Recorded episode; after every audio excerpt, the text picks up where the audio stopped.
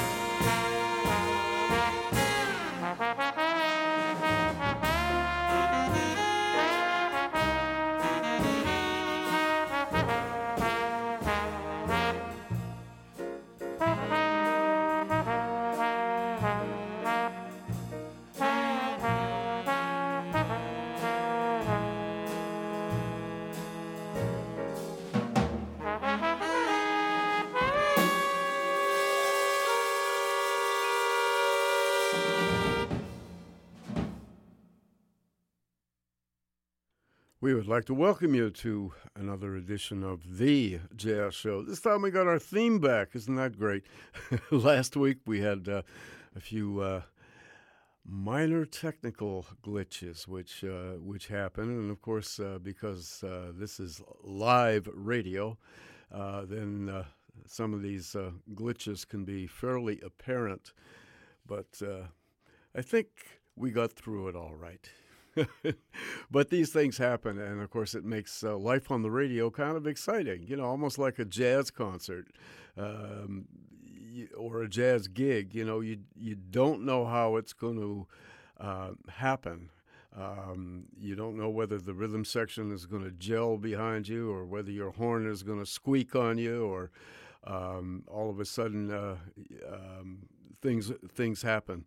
Um, and yet, you know, you try to give a consistent performance, and uh, sometimes it doesn't happen. And then other times when it does, hey, just like our jazz feature this evening. So I'd just like to tell you that you are listening to The Jazz Show, of course, on C I T R one oh one point nine or on your computer, w w w dot c i t r dot c a. My name's Gavin Walker. And our jazz feature, we have a lot to uh, to play this evening on the show, but our jazz feature is really important because it is the birthday of one of the greatest exponents of the alto saxophone, Mister Philip Wells Woods, Phil Woods. I had the pleasure of uh, interviewing Phil a couple of times and getting to know him actually pretty well. Um, what a, a great uh, human being. And um, funny, um, some people found him uh, uh, cynical and hard-boiled.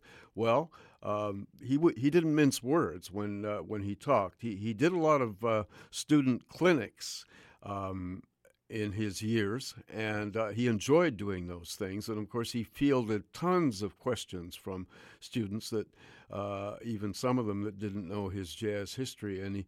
Um, When he was here in the eighties, um, we went out for dinner to, uh, with Phil and, and uh, his wife before his performance. He was playing at um, a Jerry Weinberg uh, production down at the Sandman Hotel, a rather historic gig with his regular band. And I had the opportunity to uh, uh, get together and have dinner with Phil and some conversation. And, of course, um, he was saying that how, how many of these uh, student clinics he, he was doing. And, of course, uh, most of us know, and it is a very, very famous solo um, on uh, that very famous pop song, Just the Way You Are. And the saxophone solo stands out on that particular uh, piece of pop music, and it's Phil Woods. So, and, of course, um, uh, he was acknowledged um, on... on the recording uh, of, of that uh, piece of music. And Phil uh,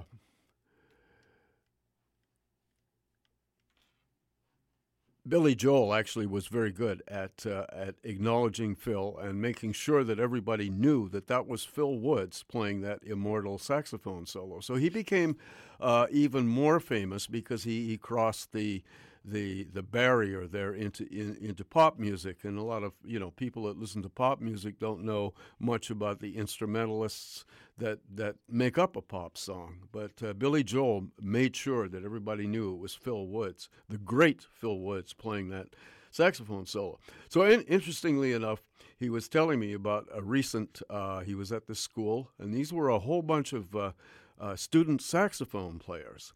And he said, I want to emphasize that, man. These were saxophone players. These were kids that are studying music, that are quite good, uh, can read music, and so on and so forth. And you would think that they would know a little bit of history. Anyway, uh, this young man got up and said, uh, Mister Woods, um, aside from uh, uh, uh, the Billy Joel song, have you done anything else? Do you have any records of your own out? And and... Phil said, you know, my, my first reaction to that was was like extreme anger. Uh, he said, I really wanted to explode. And then I realized, you know, this is just a young kid. He he doesn't know. He's he's uh, hasn't been taught. He doesn't know anything about history. He might he might be very competent on the saxophone, which which he was actually, uh, according to Phil. But um, he, he just didn't didn't realize. So Phil said, "Yes, I've been on literally thousands of recordings." And the kid said, "What?" And he said, yes. He said, I've done my own recordings, which are almost in the hundreds, under my own name. But he said, of course, I performed with all these bands. So he gave a brief history of himself. And, of course, the kid uh, uh, said, thank you very much, Mister Woods. Uh, that's something I didn't know, and thank you. So Phil said, you know, sometimes you just have to bury that kind of frustration and anger because uh, uh, so many of these young people uh, have never been taught um, either by their parents or or, or, or the media um, history of a person. So um, he said that's that's the beauty and sometimes the curse of doing these these kind of clinics. But then he said, uh, on the other hand, you'll run into some, some kid who's just the same age who who knows jazz history like uh, somebody like Leonard Feather or or, uh, or even myself, you know. So there you go. So you don't know.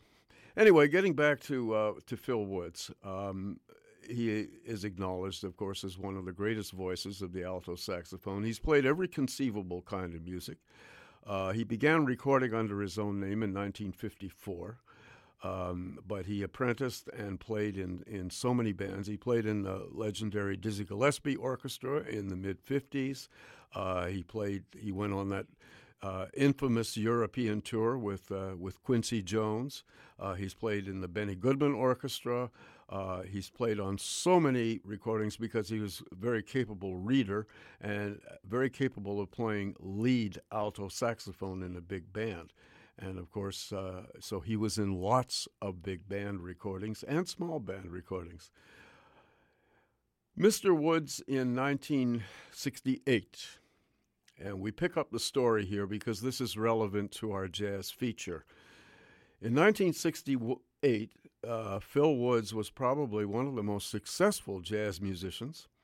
Um, he had, um, was first call for uh, recording sessions. He was doing albums under his own name.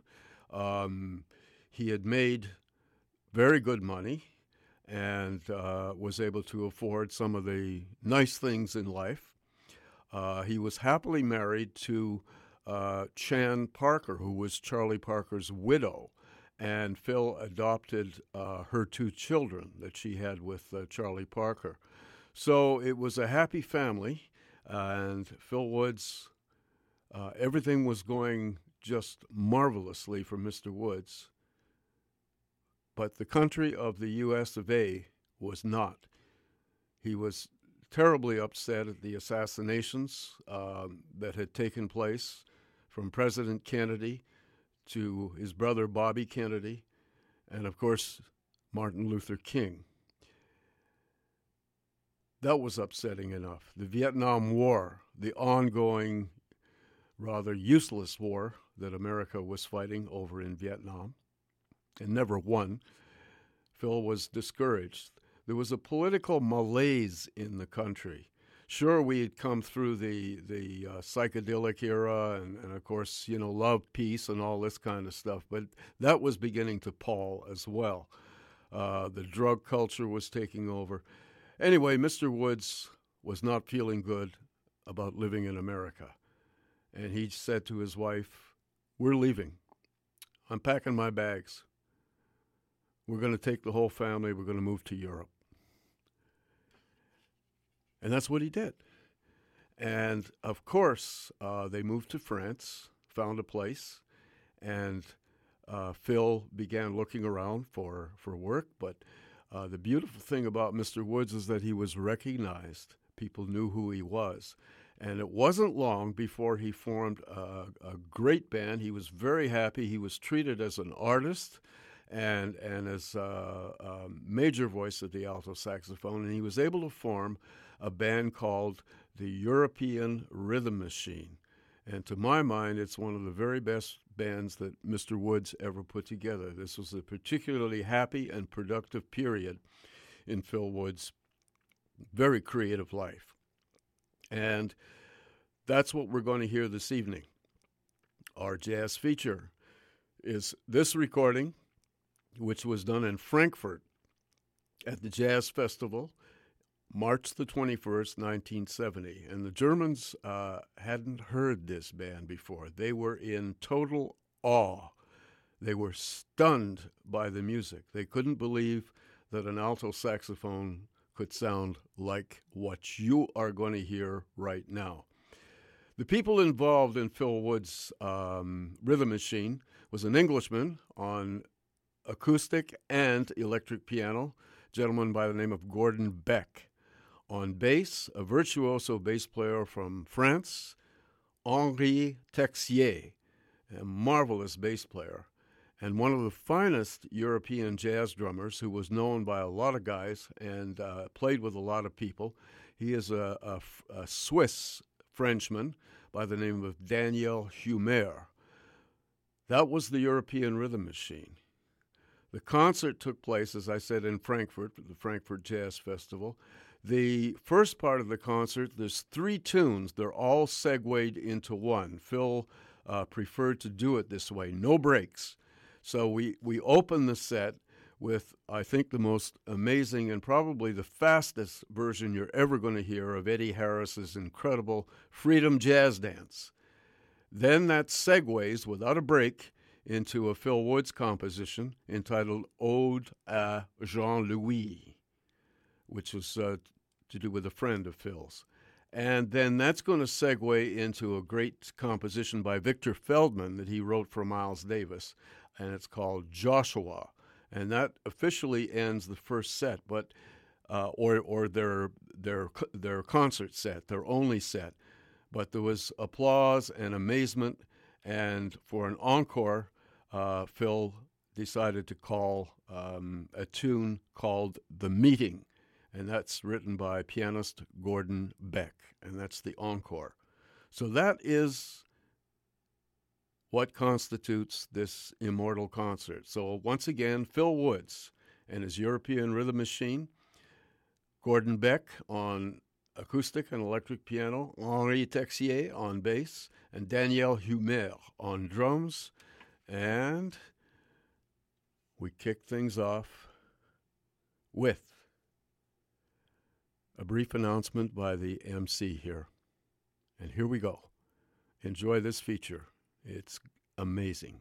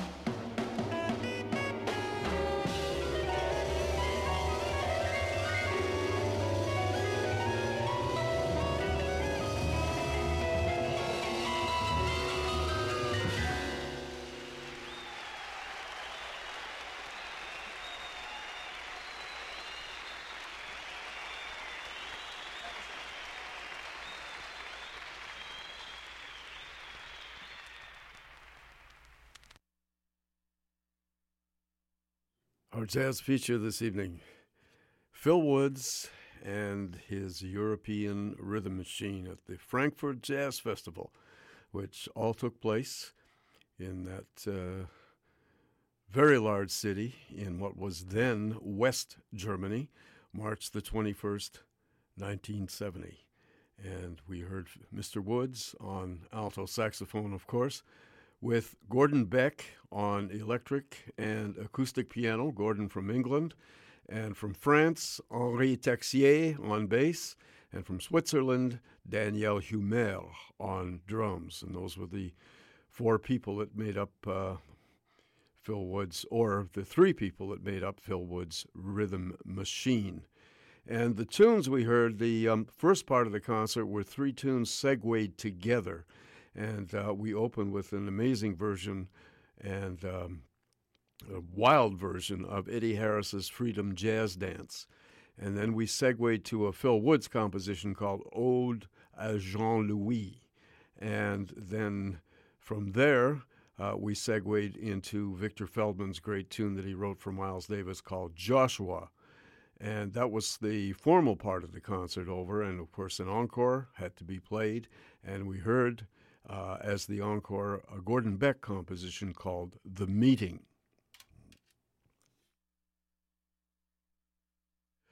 Phil Woods celebrated his birthday today, or his birthday anniversary. Mister Woods was born in Springfield, Massachusetts on November second, nineteen thirty-one, and passed away September twenty-ninth. He was eighty-three years old. He had uh, suffered from uh, emphysema for years, and for the last ten years, most of his performances, he, he brought a, a respirator on stage with him, an oxygen tank, actually, and uh, had to use that between uh, between pieces to, uh, to get his breath together. But uh, his playing never ceased to be absolutely amazing, virtuosic, uh, with an incredible sound and control, and, of course, uh, the spirit that uh, drove Phil Woods throughout his life, the spirit of jazz. And uh, this was a particularly happy period in Phil Woods' life when he moved uh, bag and baggage and family over to Europe and formed this uh, Rhythm Machine. And this was one of the recordings that they made.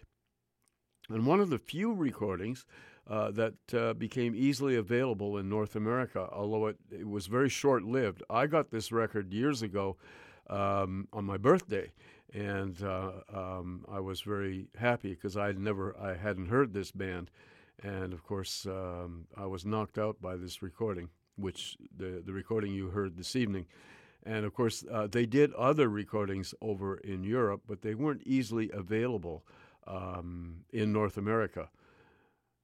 Uh, they're a little more available now because of the uh, well, just the opening, the internet, the market, all that, all that kind of stuff, and uh, so many recordings have sort of come out of the woodwork.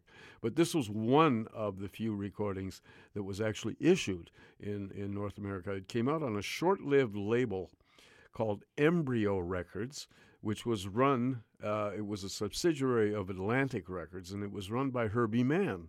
And uh, he was sort of the honcho behind uh, that. And they, uh, Embryo had a very small catalog because they didn't last very long. But uh, uh, several excellent records came out, and this was one of them.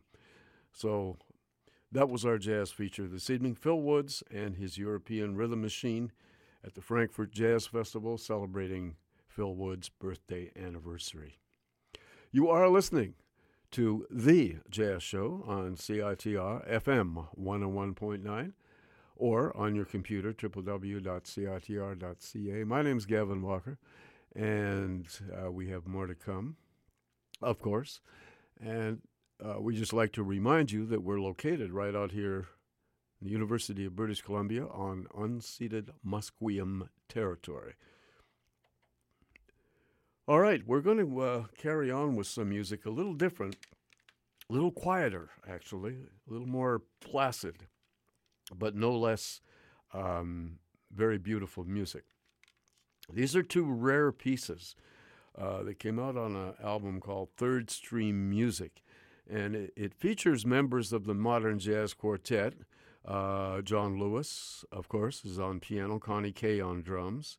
And um, Milt Jackson is on vibes. And there's some other people on here that I'm not going to tell you about until we listen to these two pieces.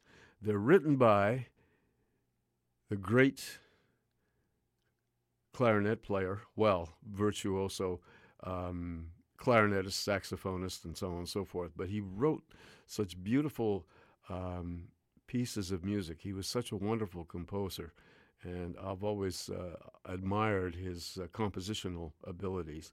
So we're going to listen to two pieces by um, Jimmy Giuffre, and um, they're called simply Da Capo and Fine. Of course, both of those are musical musical terms, and uh, those are the title of these two compositions that we're about to hear. So uh, a little different style of jazz music, but no less effective. Here we go. Hope you enjoy these.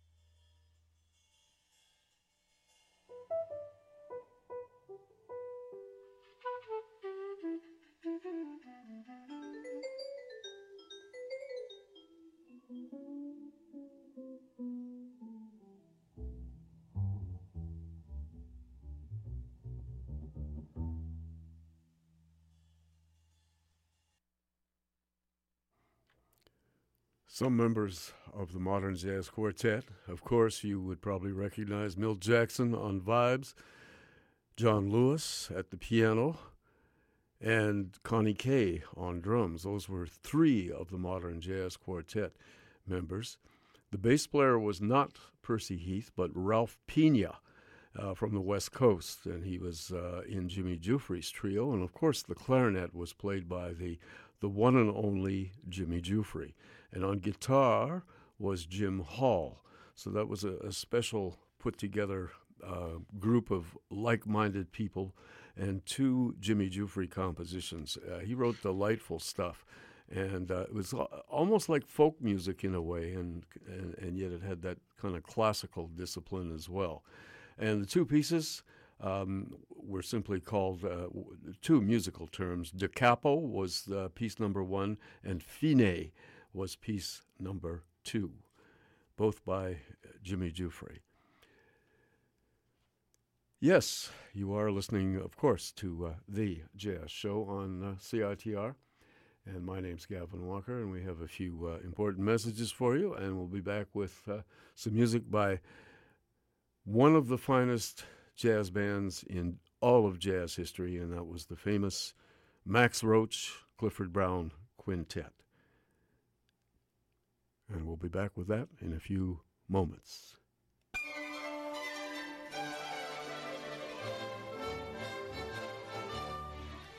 Want to know what's up at U B C? Read the U B C. It's only the largest student newspaper in Western Canada, and it's written and edited entirely by U B C students. The U B C is your source for on-campus news, culture, and sports. New editions come out every Monday and Thursday. For breaking news as well as amazing videos and blogs, check out U B C dot C A. Right Honourable W L Mackenzie King, Prime Minister of Canada, speaking from Ottawa. There is no home in Canada, no family, and no individual whose fortunes and freedom are not bound up in the present struggle. This Remembrance Day, C I T R presents At Home and Overseas. More than two dozen Vancouver actors recreate the personal stories of those who experienced firsthand what life was like in Canada during the Second World War. Wednesday, November eleventh, from six thirty to eight a.m. on C I T R one oh one point nine F M. Or look for the podcast at C I T R dot C A. You're gonna hang out the washing on the Siegfried line. Have you any dirty washing, mother dear? We're gonna hang out the washing on the Siegfried line, 'cause the washing day is here. Whether the weather may be wet or fine, we'll just rub along.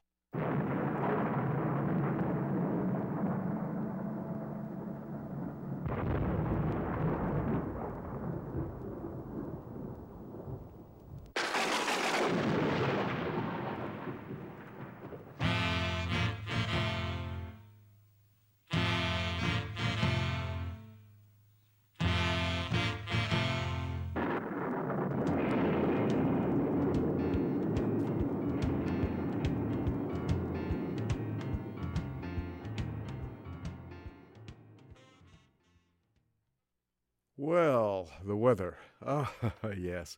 Well, it's November, of course, so uh, the weather is uh, where is what it usually is in November, right? Uh, tonight is uh, partly cloudy, cold tonight, down to about a low of three, and there's going to be some fog patches as well. So um, pretty chilly this evening, uh, but then tomorrow will be quite pleasant, a mix of sun and cloud with a low of three and a high of eleven. Then on Wednesday, cloudy with a thirty percent chance of a shower, low of four and a high of nine. Uh, Thursday, again, cloudy with a thirty percent chance of a shower, low of seven, high of ten, and then a downturn once again for the weekend. Friday, Saturday, and Sunday, rain, rain, rain for the three days, and with lows between um, three and four and highs between ten and eleven. So that's that's kind of uh, typical November Vancouver weather. Um, you see, what happens is that during the during the water shortage um, uh, this year and the water restrictions, you couldn't wash your car. Now, of course, there's there's so much water that we have. But then what's the point of washing your car? It's only going to get dirty again in the rain. So you see how they get us both ways. There you go. All right. So there you have the weather. And uh, we shall return in just a moment with some music right after this. You're listening to C I T R one oh one point nine, broadcasting from U B C's Point Grey campus, located on the traditional, unceded Coast Salish territory of the Hunkaminam-speaking Musqueam people.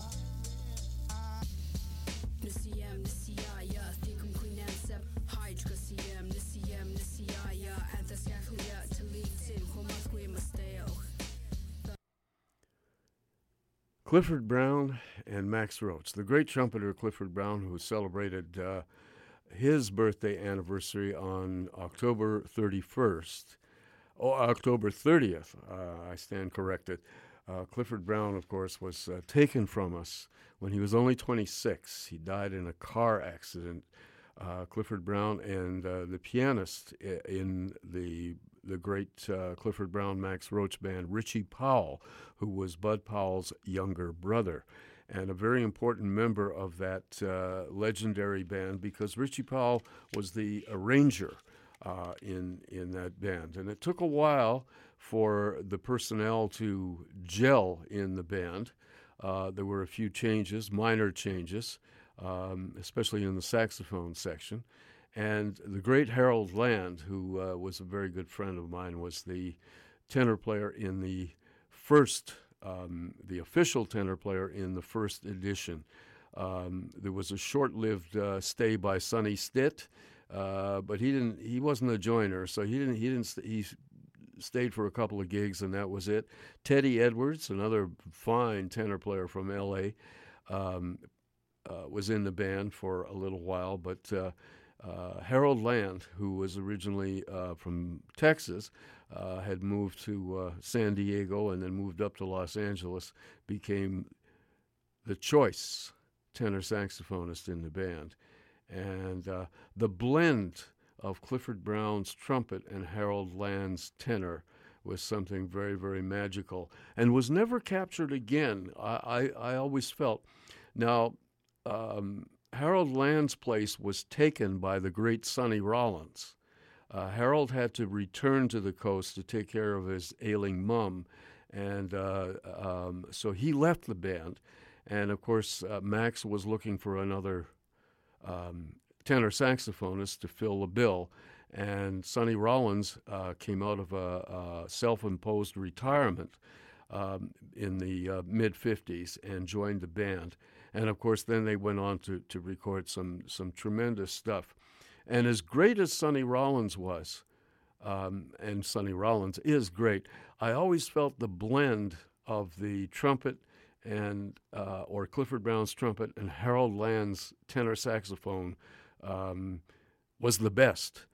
And um, I remember uh, talking with my friend Jim Rotundi uh, at the Cellar one night, and we were discussing that. And and I said, you know, I I expressed that opinion. And and Jim says, yeah, I, I totally agree with you on that. I totally agree. I've listened to, you know, as great as Sonny Rollins is, um, and that was a, a one of the best bands in the world, but the blend and the way Harold Land's tenor saxophone and Clifford Brown's trumpet, yes. We're going to hear some selections by this band. Uh, the first one is a composition by Bud Powell. This was a specialty of the band, and we're going to hear the great a great version of Parisian Thoroughfare. Then we're going to hear a marvelous tune uh, that, that involves uh, some incredible exchanges, and it's a very fast up-tempo thing called The Blues Walk. And uh, then uh, we're going to move to a Clifford Brown composition, one of his finest, and it was called Dahoud, which is Arabic for David. And uh, that's that's a wonderful tune and one of Brown's finest compositions, I, th- I feel. So, the Clifford Brown, Max Roach Band.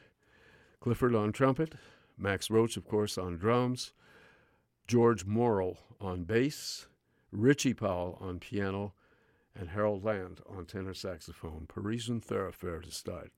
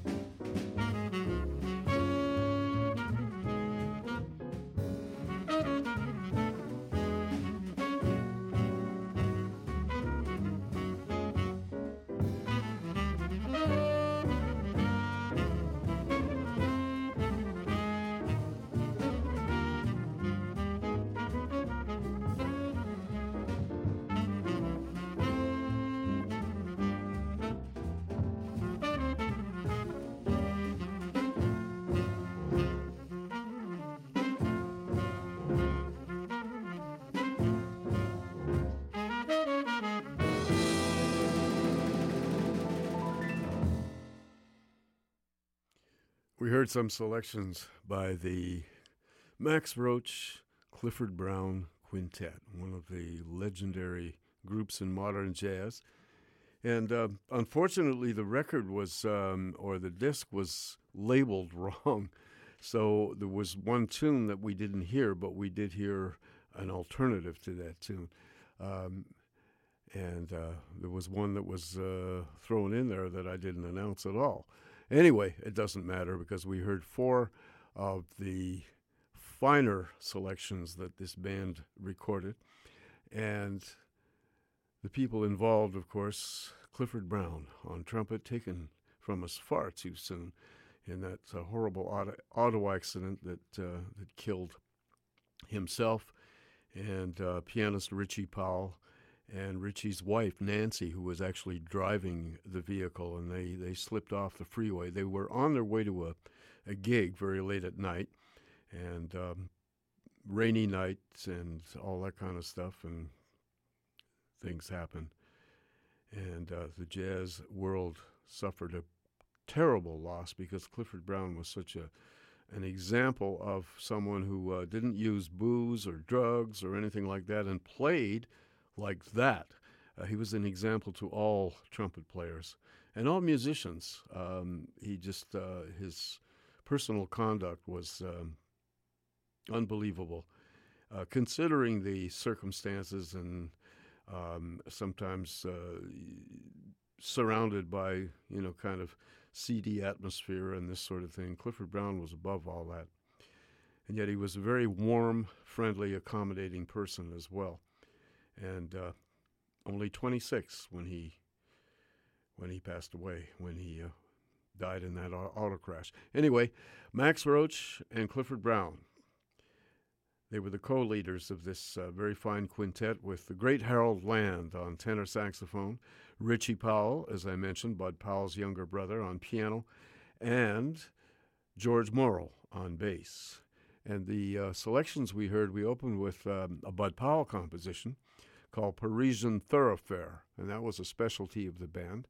Then we moved to another piece uh, written by another pianist by the name of Duke Jordan, and that tune was very famous as well in, in its day. It's called Jordu. And then we heard a tune called The Blues Walk, and the composer of that is uh, is kind of in doubt, but that sort of became a, a common, uh, one of those common language tunes, played at a lot of jam sessions and so on. And, of course, this version that we heard of The Blues Walk was one of the finest and taken to a slightly different le- level than uh, you'd hear at a jam session. And the final tune was one of Clifford Brown's most famous compositions, and one that is still played today by many people, and the tune is called Joy Spring. So there you have it, four tunes by the great Max Roach, Clifford Brown Quintet, and uh, they certainly set very, very high standards. Back in the day, there were two amazing bands that were out there, and they kind of competed for uh, attention, although they were all, all very friendly with one another. And one band, of course, was the Miles Davis uh, original, the first great quintet.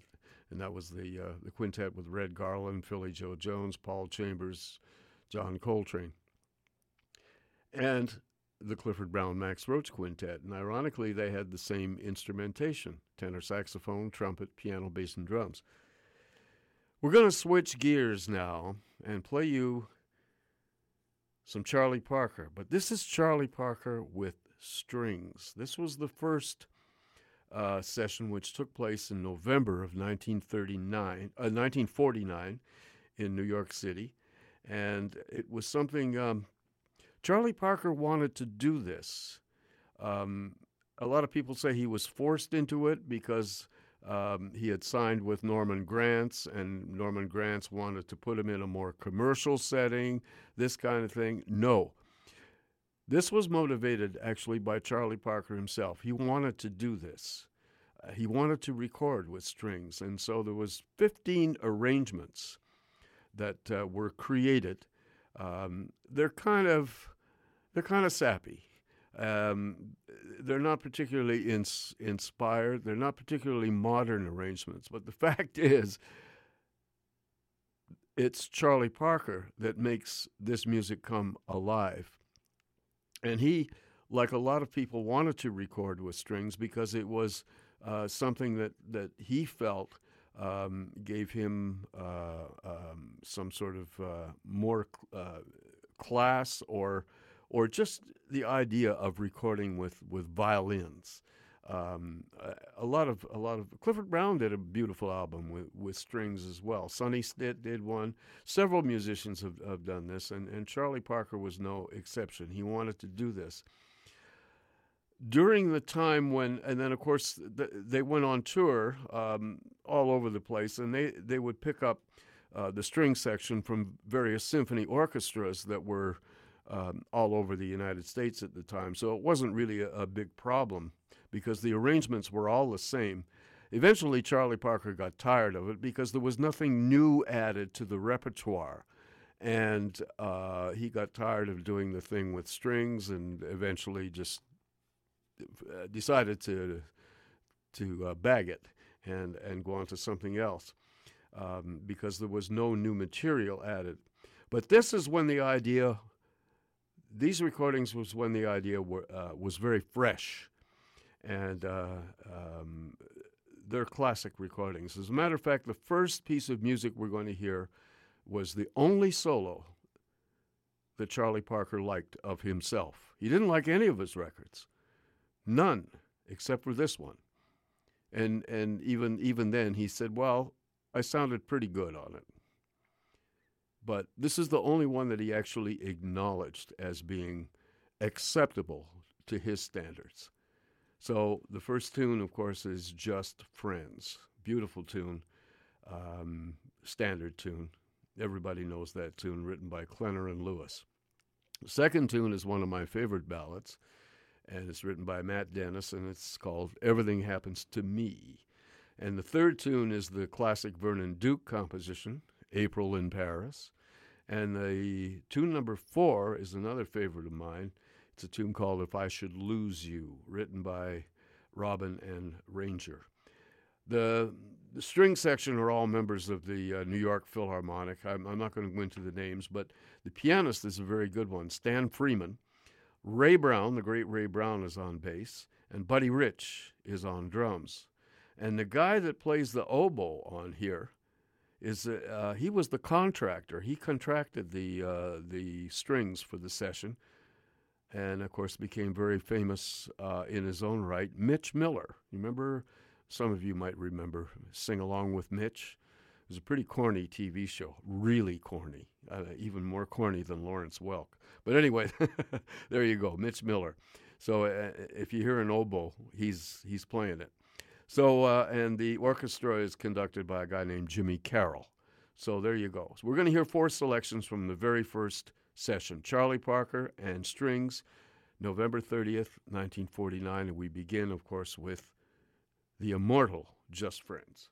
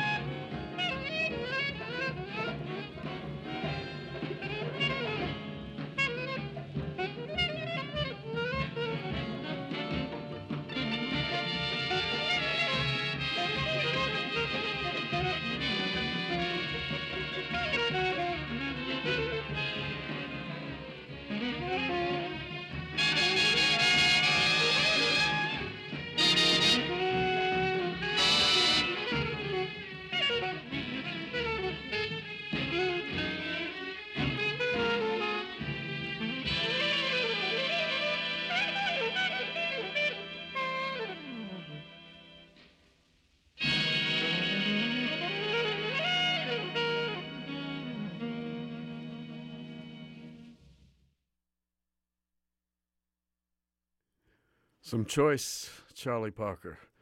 The uh, the first four um, were the first four of his um, sessions with strings, and uh, this was when the idea was very fresh in his head, and um, he obviously enjoyed himself playing these uh, beautiful standard tunes, staying so close to the original melodies, and yet being so inventive um, around this sort of uh, blanket of uh, of strings and these um, and these arrangements.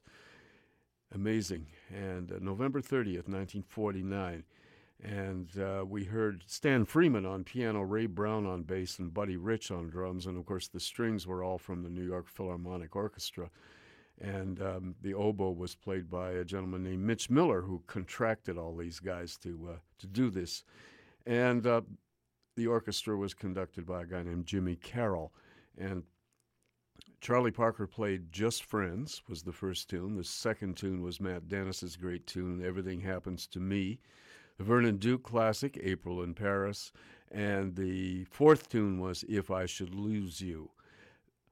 I threw in a bonus from an earlier session than Charlie Parker did, um, a Actually, a couple of years before this, with a large orchestra plus a string section. I w- I'm not going to go into all the personnel, but the the piece of music was written by Neil Hefti, and it was called Repetition.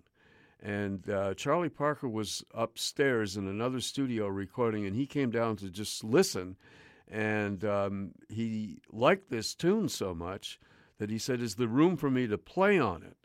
And Neil said, "Yes, there is, actually. Um, I'll, I'll just give you the signal uh, and you can come in. Charlie Parker had not seen the music or anything like that. He had listened to it.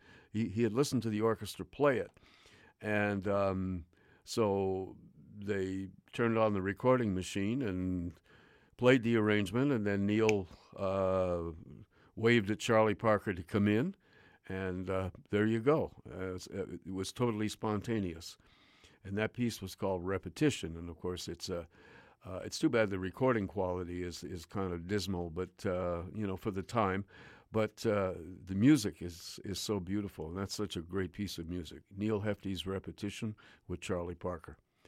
All right, so we heard uh, Bird with Strings, Bird with Orchestra, and we'll be back after uh, a couple of uh, messages with uh, some more music for you. All right, and the first of these messages is this one. When Shanna Larson was a little girl, she already had artistic talent, and it was clear that she would be quite an athlete. But Shan always knew what she wanted to do with her life. She wanted to teach. Shan was only twenty-four years old when she lost her life to breast cancer, and now it's her spirit that will teach us. Teach us to know the symptoms.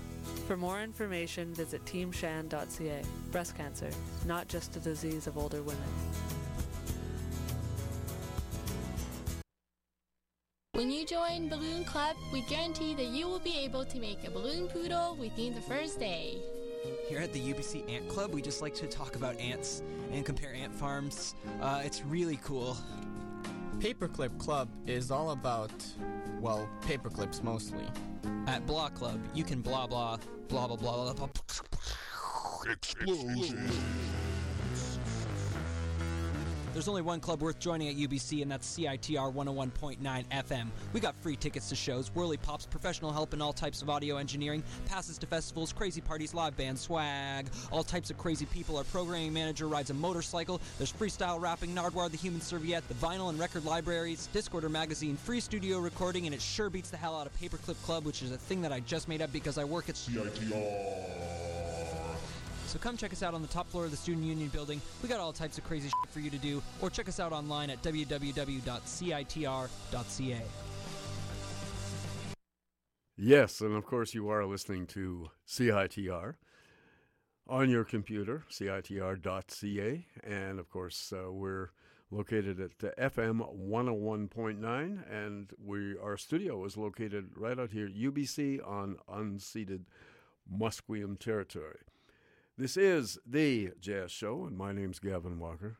And I'd uh, just like to mention, of course, uh, some websites that uh, uh, are very important to check out. And one of them is the website of the Coastal Jazz and Blues Society. These people never sleep, you know.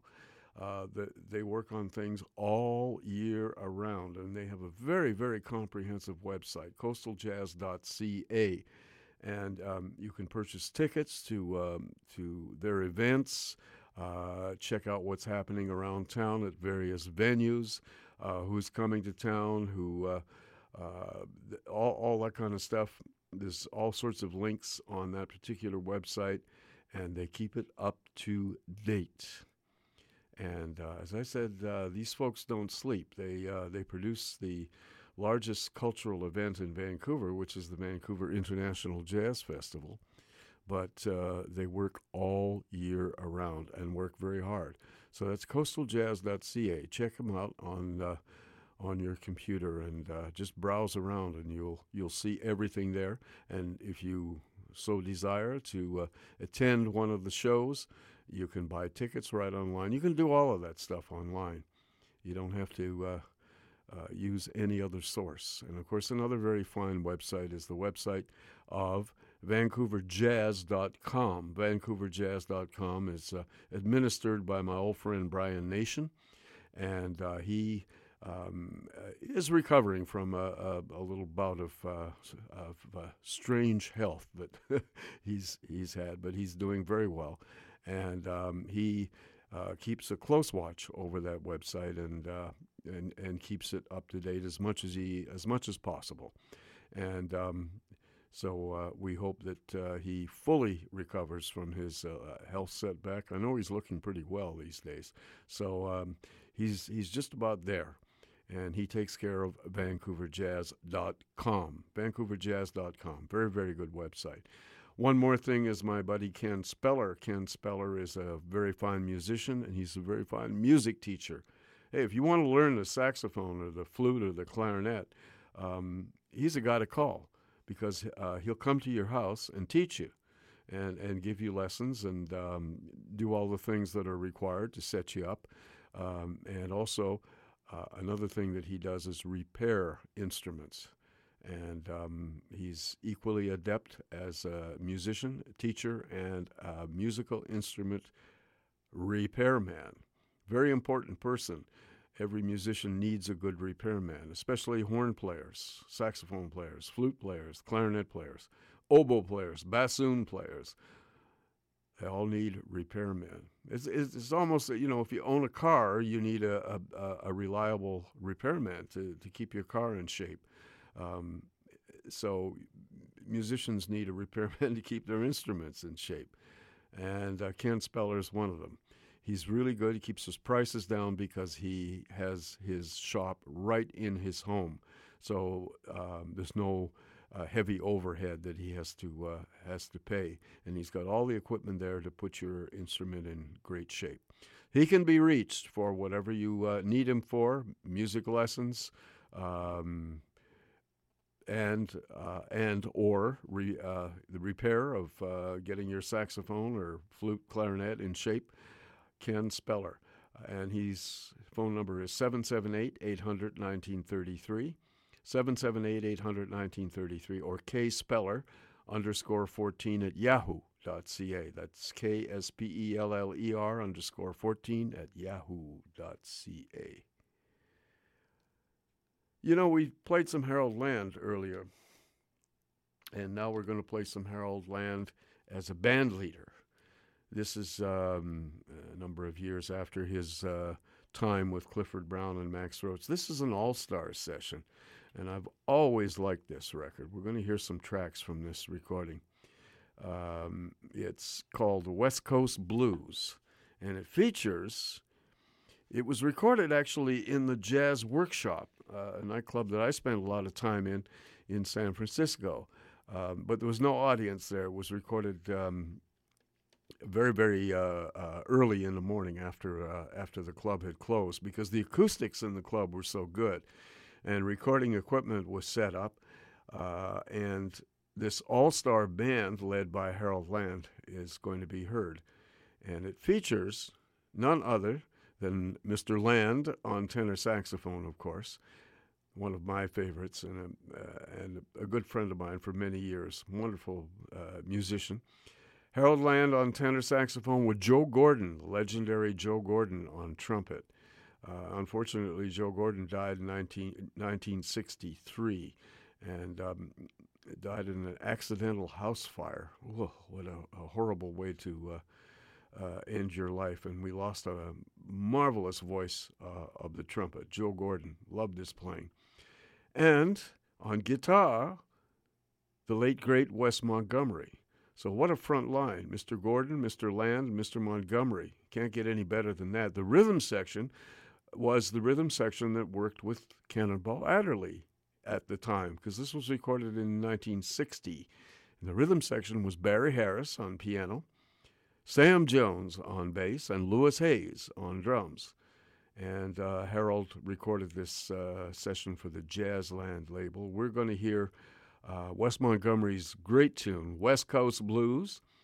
Then we're going to um, move to a ballad that features Harold Land. It's a beautiful thing written by Billie Holiday called Don't Explain.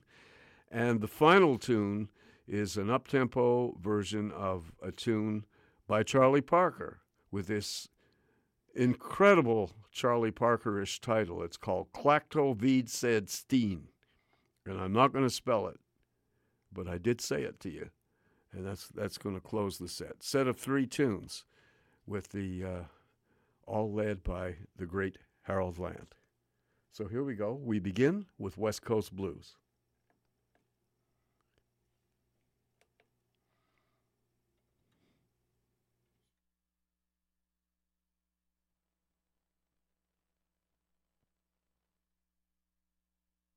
Thank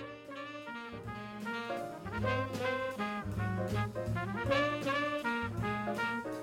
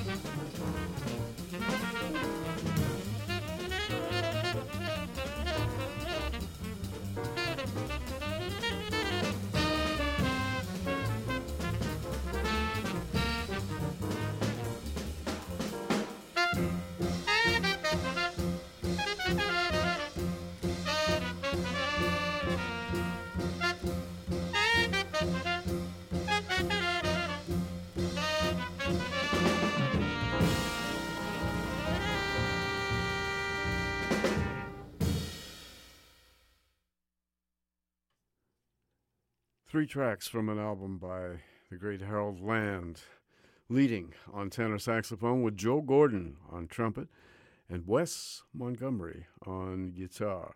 And this uh, fine rhythm section, which was the rhythm section of Cannonball Adderley's band, Barry Harris on piano, Sam Jones on bass, and Lewis Hayes on drums. And this was recorded in uh, May of nineteen sixty at the uh, Jazz Workshop in San Francisco, but this was after everybody went home, and they set up uh, microphones in the recording microphones, and, and the band played, because the acoustics in the old Jazz Workshop, which was in the North Beach area of San Francisco, were uh, were very good, even though the club was uh, well, let's uh, it um, kind of seedy, but uh, a great club.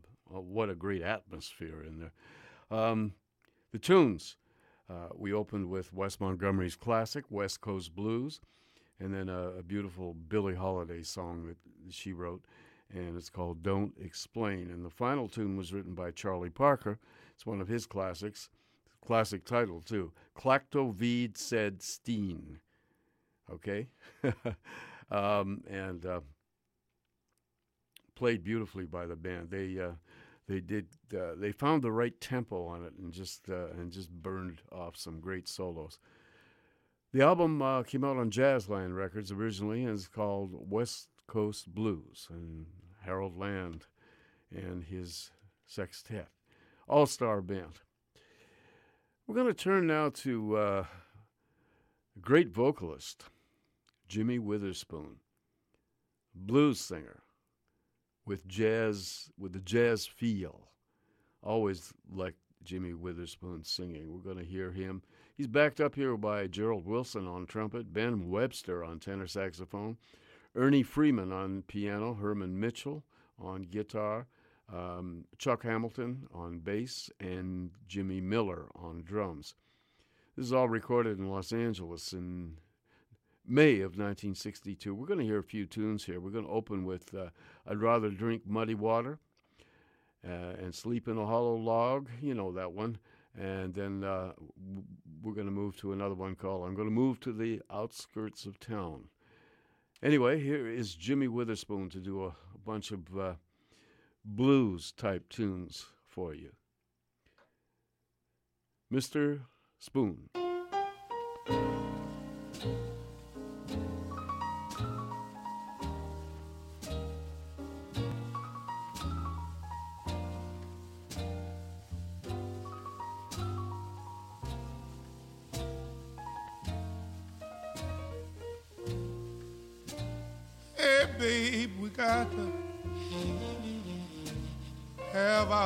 Talk.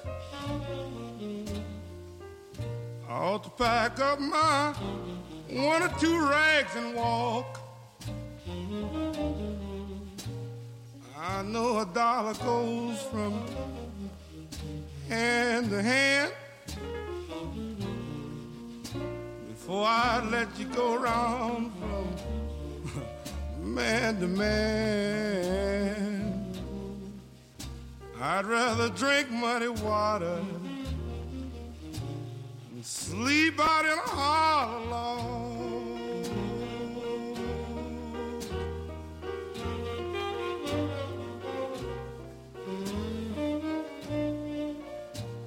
I work for you just like a Georgia mule. And my friends laughed and said, Spoon, you a fool. Your kisses are as sweet, yes, as sweet as they can be. But before I let you make a fool of me, I'd rather drink muddy water, sleep out in a hollow log.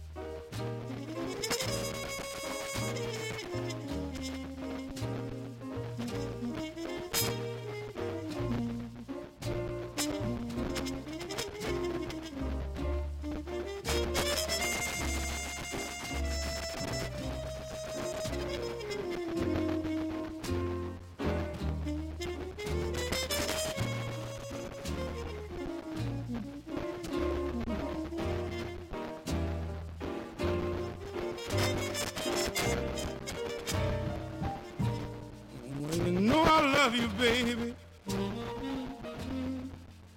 but you won't be fair. You don't know how to be on the square. Now have your fun, baby, if you must, for I'll have a woman I can't trust. I'd rather drink muddy water than leave Bonnie all alone.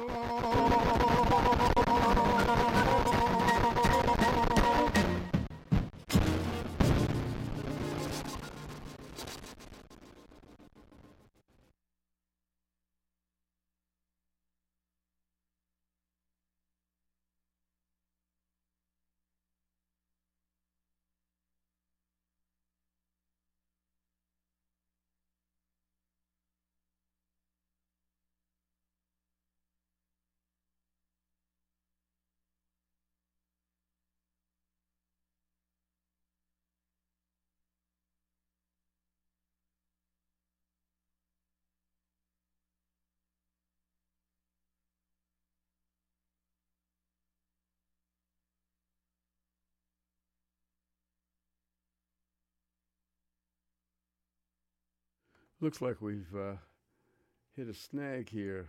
Temperamental C D. Yeah, it just isn't going to sound very good here for some reason. So uh, I guess we're going to have to move on. One of those things.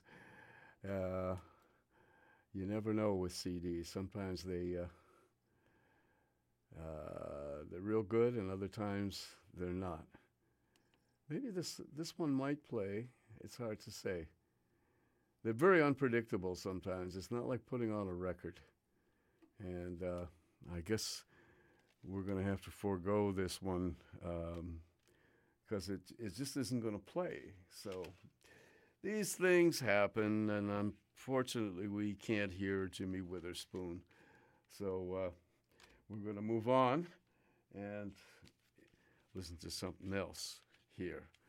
And I think this is a pretty good selection. Um, we're going to throw this on the uh, the good old C D player and let you hear some Art Farmer, very fine trumpet player. And this is uh, really a neat session. This is a live session with Jim Hall on guitar, Steve Swallow on bass, and Walter Perkins on drums. And we're going to hear uh, a great tune, classic jazz tune, and it's called Stompin' at the Savoy. As soon as we get this set up, we shall hear it momentarily. Here we go, Stompin' at the Savoy, Art Farmer, recorded live at the Half Note in New York.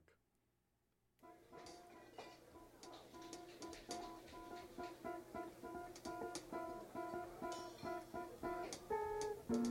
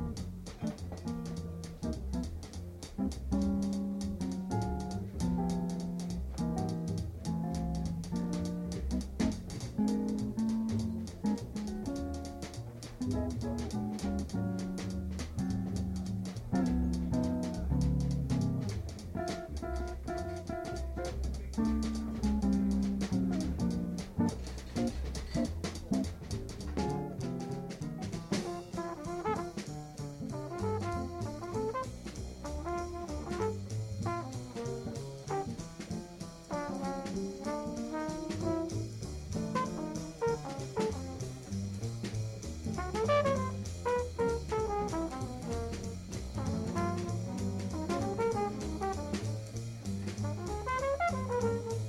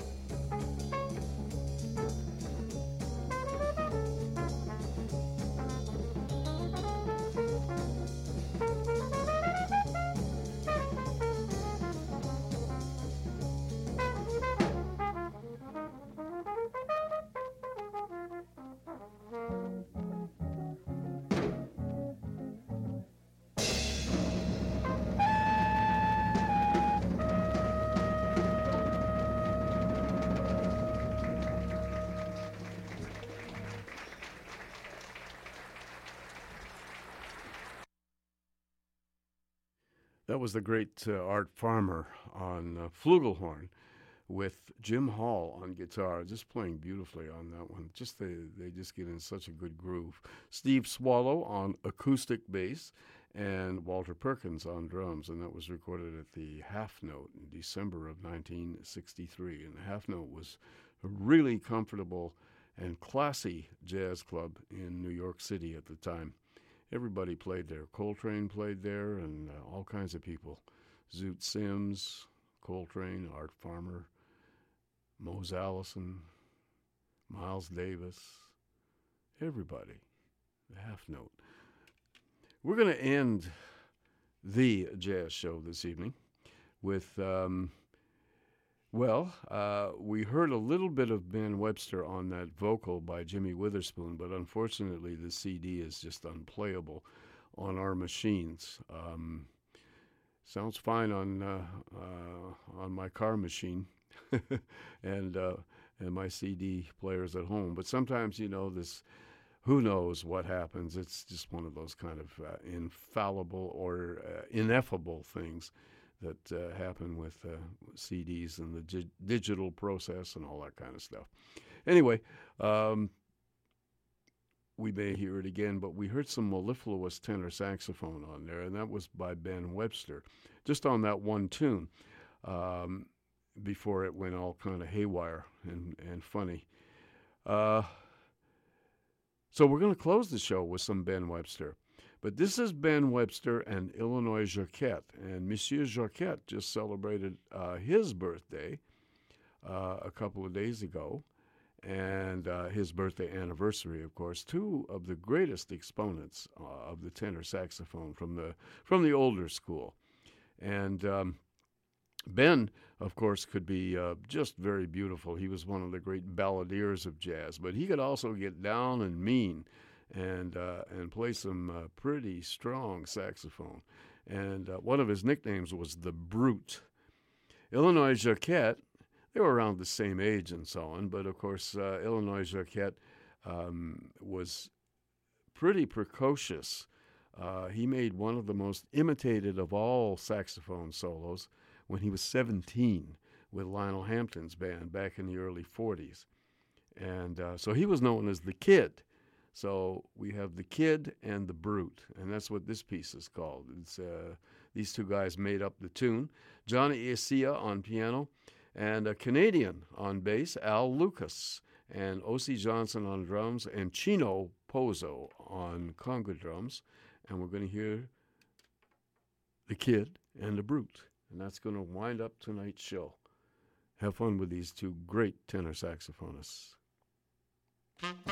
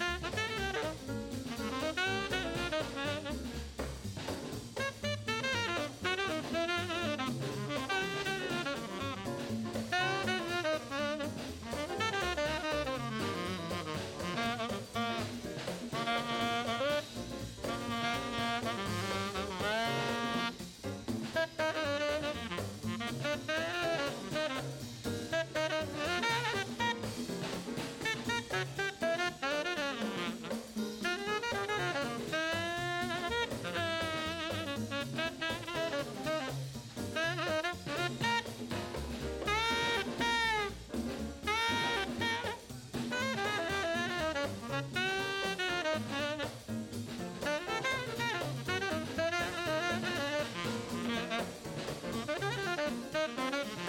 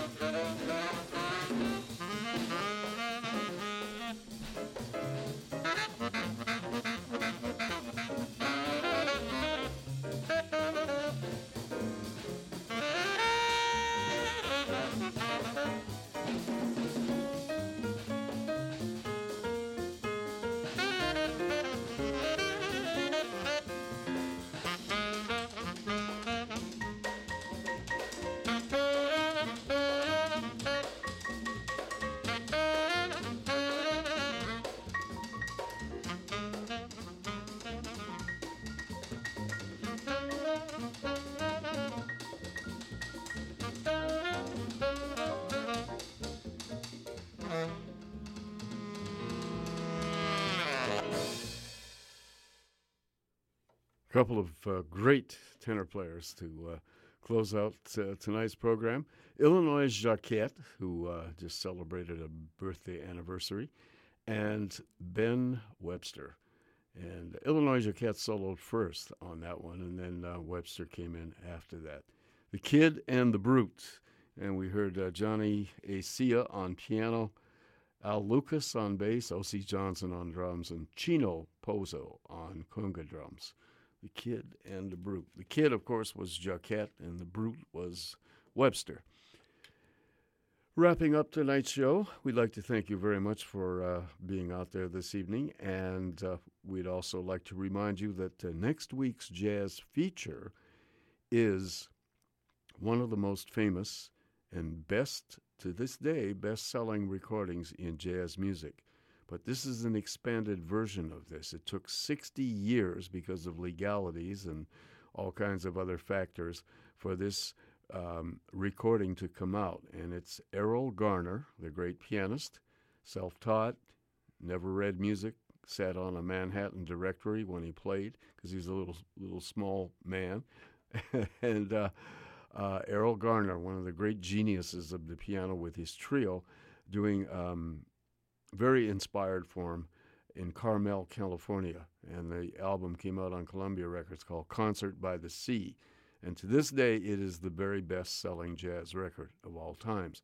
But it was only forty minutes long, and for years, and it was reissued several times on C D with that same length, forty minutes long. We all knew that there were two sets played, and um, in the history books, they tell you about it, and, and of course, uh, much more music. But because of uh, certain legalities and all this kind of stuff, uh, it took Columbia Records, they had to clear that away so that they could reissue the full concert, and they did. So we're going to hear a lot of tracks next week that were never previously issued. And of course, uh, this three C D set is pretty amazing.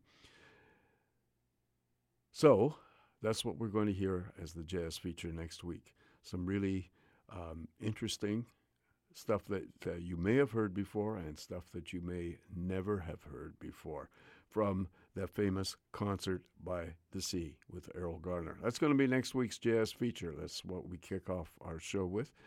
And that's it. We have a lot more to do for you uh, next week. Not much more to do this evening except uh, give you a little taste of our theme. And once again, thank you very much for being out there. On behalf of C I T R, F M one oh one point nine, or on your computer, w w w dot c i t r dot c a, and The Jazz Show, and yours truly, Gavin Walker. We'll see you in seven days' time. Take care.